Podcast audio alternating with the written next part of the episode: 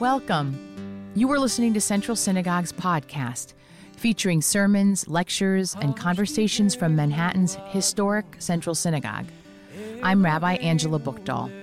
Each week, we invite you to listen to messages of strength and hope given by our clergy on Shabbat or Jewish holidays. You can also listen to audio recordings of other programs and lectures given at Central by subscribing to this podcast on the platform of your choice. If you'd like to watch our live stream services or learn more about our congregation, I invite you to visit us at centralsynagogue.org.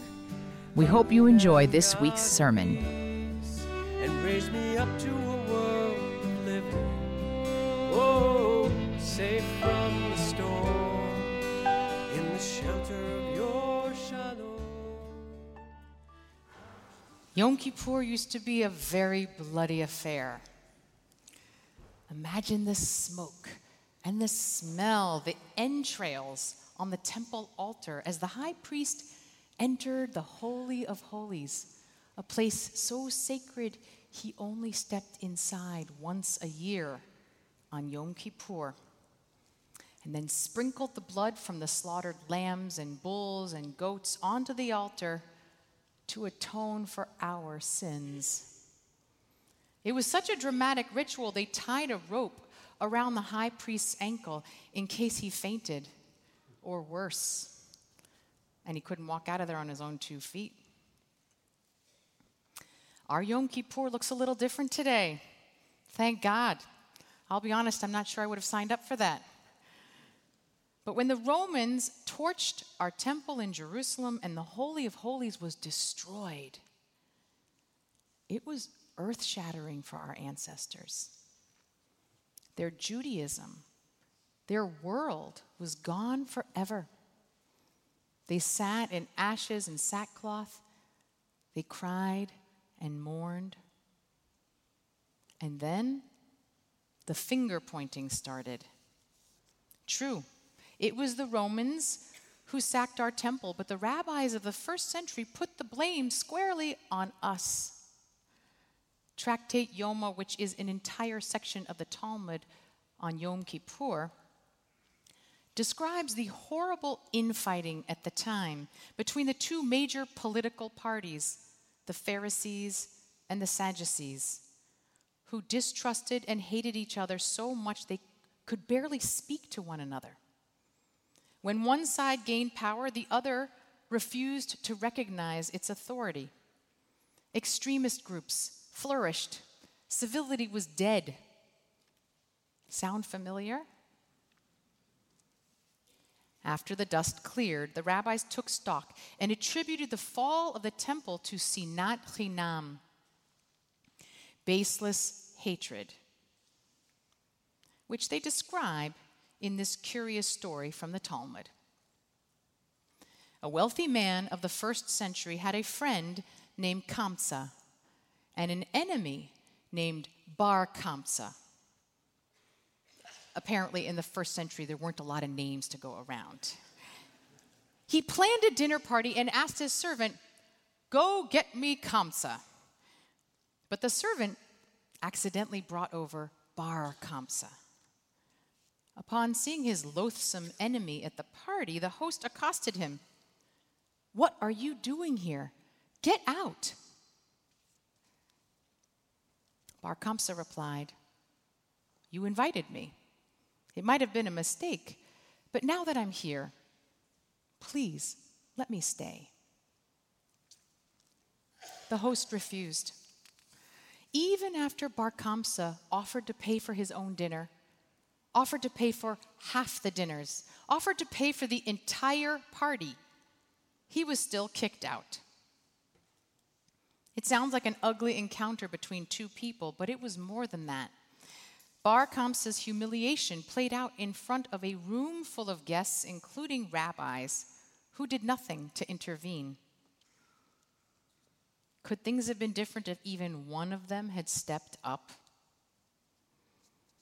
I think the rabbis tell us this strange story to teach that you never know when your entire future might turn on a single action or inaction.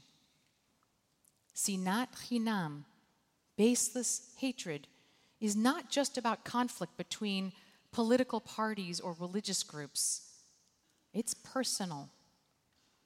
Each one of us is responsible. The destruction of the temple was in 70 CE, almost 2,000 years ago. But it feels like we're in a similar moment. Just this week, I experienced firsthand the incivility uh, within our own Jewish community. After the Jerusalem Post included me on a list of 50 influential Jews, their Facebook page erupted with comments like, She's a fraud. She's a non Jew who leads people away from Judaism. Judaism in America is doomed. This woman is less Jewish than pork pie. Wow, how convenient. This lady falls into a job where she can have Chinese food every night. There were over a thousand comments. It was ironic and painful to work on a sermon about how Sinat Chinam once destroyed our community while reading this outpouring of hate, posted by hundreds of Jews who wrote them during the days of awe. The sages warn us from the grave Sinat Chinam will not just divide us, but destroy us, destroy our society, our democracy, our world. Now, the fall of the temple could have spelled the end of Yom Kippur, or even the end of Judaism altogether. Until then, we had only ever atoned or communicated with God through sacrifices. But the rabbis of the first century radically re envisioned Judaism, replacing offerings on the altar with prayers of the heart. They reimagined what Yom Kippur could be. There's a well known story from the Midrash where Yochanan ben Zakkai, the patriarch of rabbinic Judaism, was walking through the rubble of the destroyed temple with his student, Rabbi Yehoshua. Woe is us, Yehoshua cried out.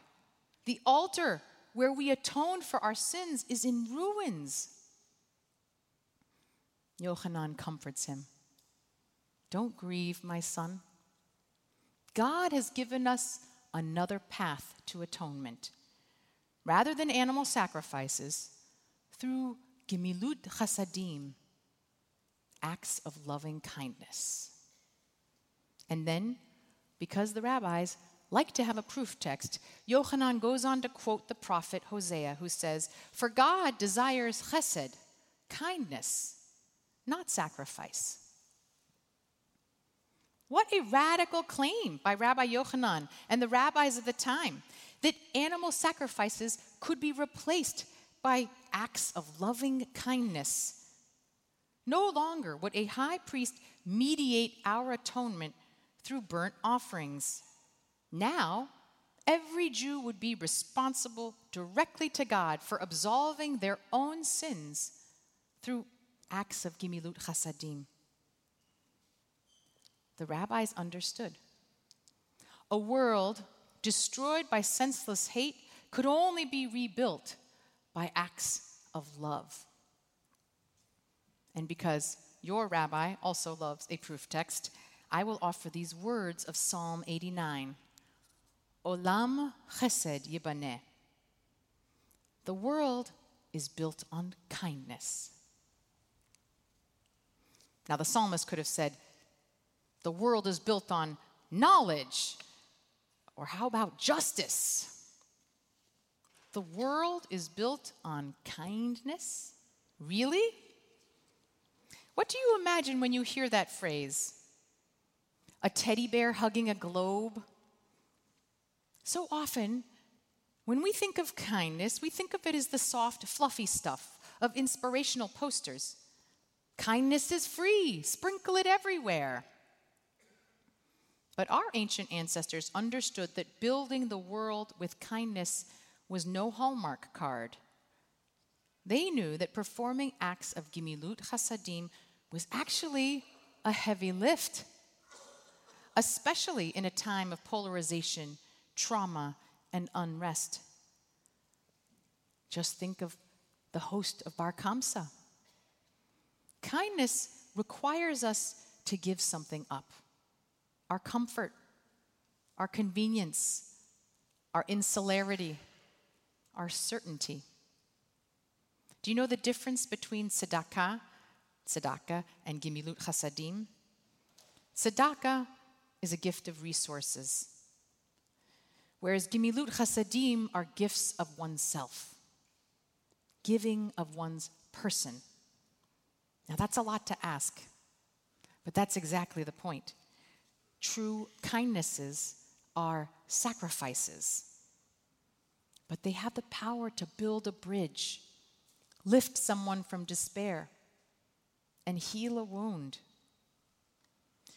Gimilut Chasadim became the rabbinic blueprint for rebuilding a world that had been demolished by hate.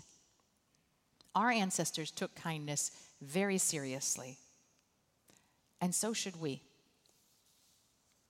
When our founding patriarch, Abraham, in his old age, sends his servant Eliezer to find a wife for his son Isaac, Eliezer panics. How will I find the one? But soon after, Rebecca appears at the well.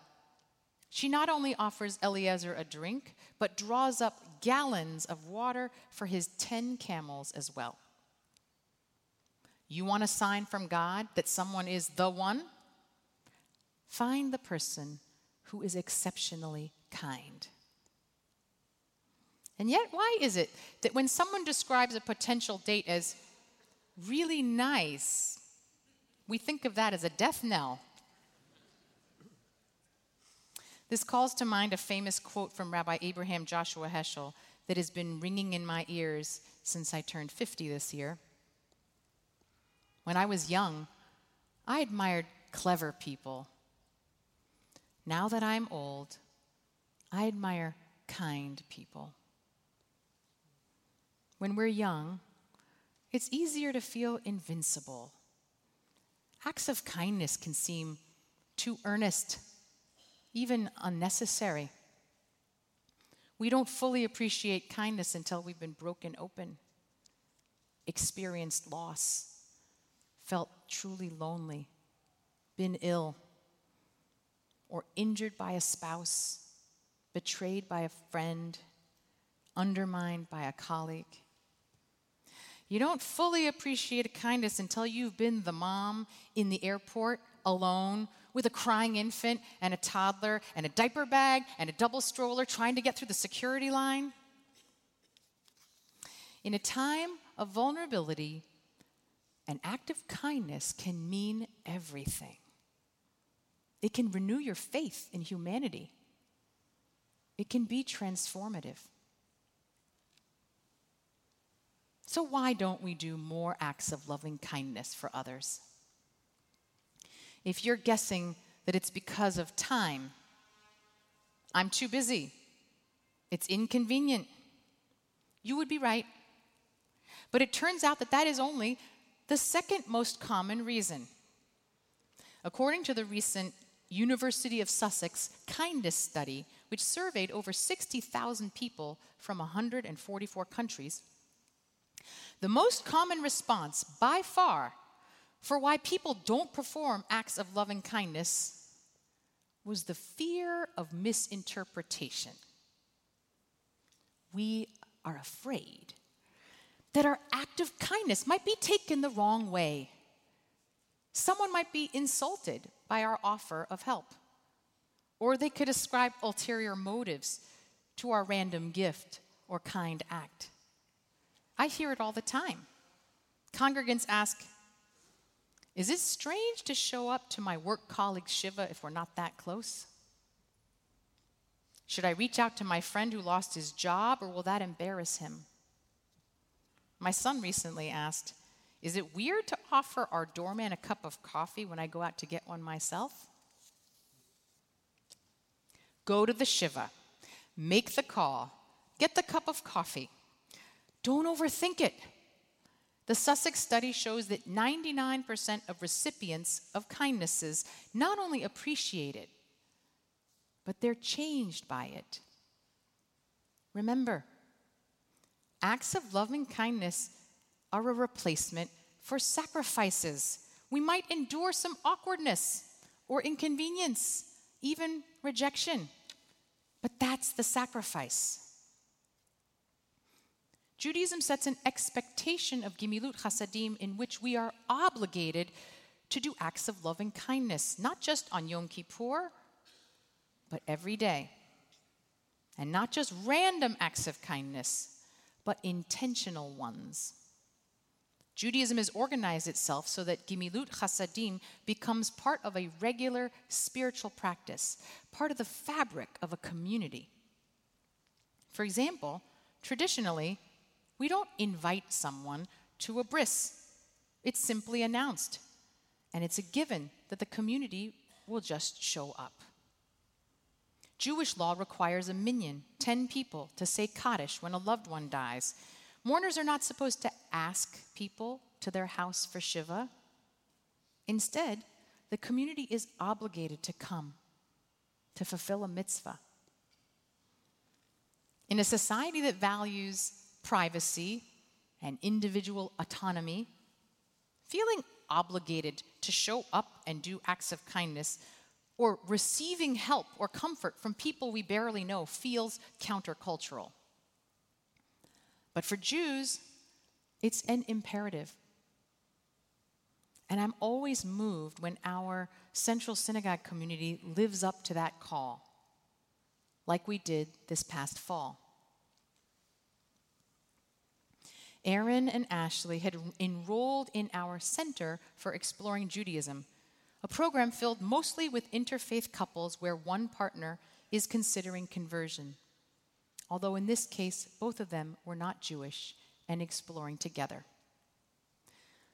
Just two months into the online class, Aaron was diagnosed with a brain tumor. The class took on new meaning as Aaron was driven to become a Jew before it was too late. His classmates helped him, reading him the materials out loud every week when he could no longer focus on them himself. But the group did so much more. Ashley told me, I have never seen people jump in and give so freely with such force. I never expected it, nor felt deserving of it. But all of a sudden, I had 40 people and their families who have only known us through a Zoom box, sending Shabbat dinner and challah every week, bringing a full Seder meal to our hospital room for our first Passover, offering to babysit our four year old Jack, coming and organizing my whole house. A classmate who's a home health aide actually moved in for months. One week, when Aaron and Ashley missed class, their teacher, Rabbi Lisa Rubin, apologized to the group. With the focus on Aaron's care, they were way behind in the syllabus.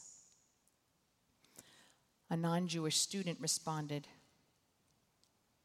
If this is the only thing I ever learn about Judaism, it's enough. Aaron died this past July. May his memory be a blessing. Ashley shared, I am only still standing, still radiating love, because you filled me with yours. Olam chesed yibaneh. The world is built on kindness. Now, perhaps you're thinking, in this circumstance, I would have done the same. Aaron's grave prognosis galvanized an urgency for kindness. But Aaron, isn't Aaron's story an acute, condensed snapshot of the human condition? None of us truly knows the inner battles that anyone is fighting the burdens that each one of us carries, or how many days we have on this earth. And so, choose kindness. Here we are on another Yom Kippur, one that would have been unrecognizable to our ancestors, but was set into motion by them. As we sit here in services and take stock of how we've hurt others or transgressed in the last year, ask yourself Did I contribute to the meanness in our world? Was I a bystander to Sinat Chinam? Who did I fail in their moment of crisis? If you need to atone, and who amongst us does not? Step into that Holy of Holies and imagine making a sacrifice that is worthy of your atonement. You'll need to keep a, open a piece of yourself that you normally keep closed, for these acts of loving kindness require something of us. We no longer have a high priest. We are now a kingdom of priests, all of us. That means each one of you is responsible. And the state of our world depends on you. Our tradition expects a daily sacrifice. Could you commit in the new year to do one intentional act of Gimilut Chasadim each day? Accept the inconvenience, brave the discomfort, take the risk, and know your acts of loving kindness have the power to rebuild someone's world, including your very own.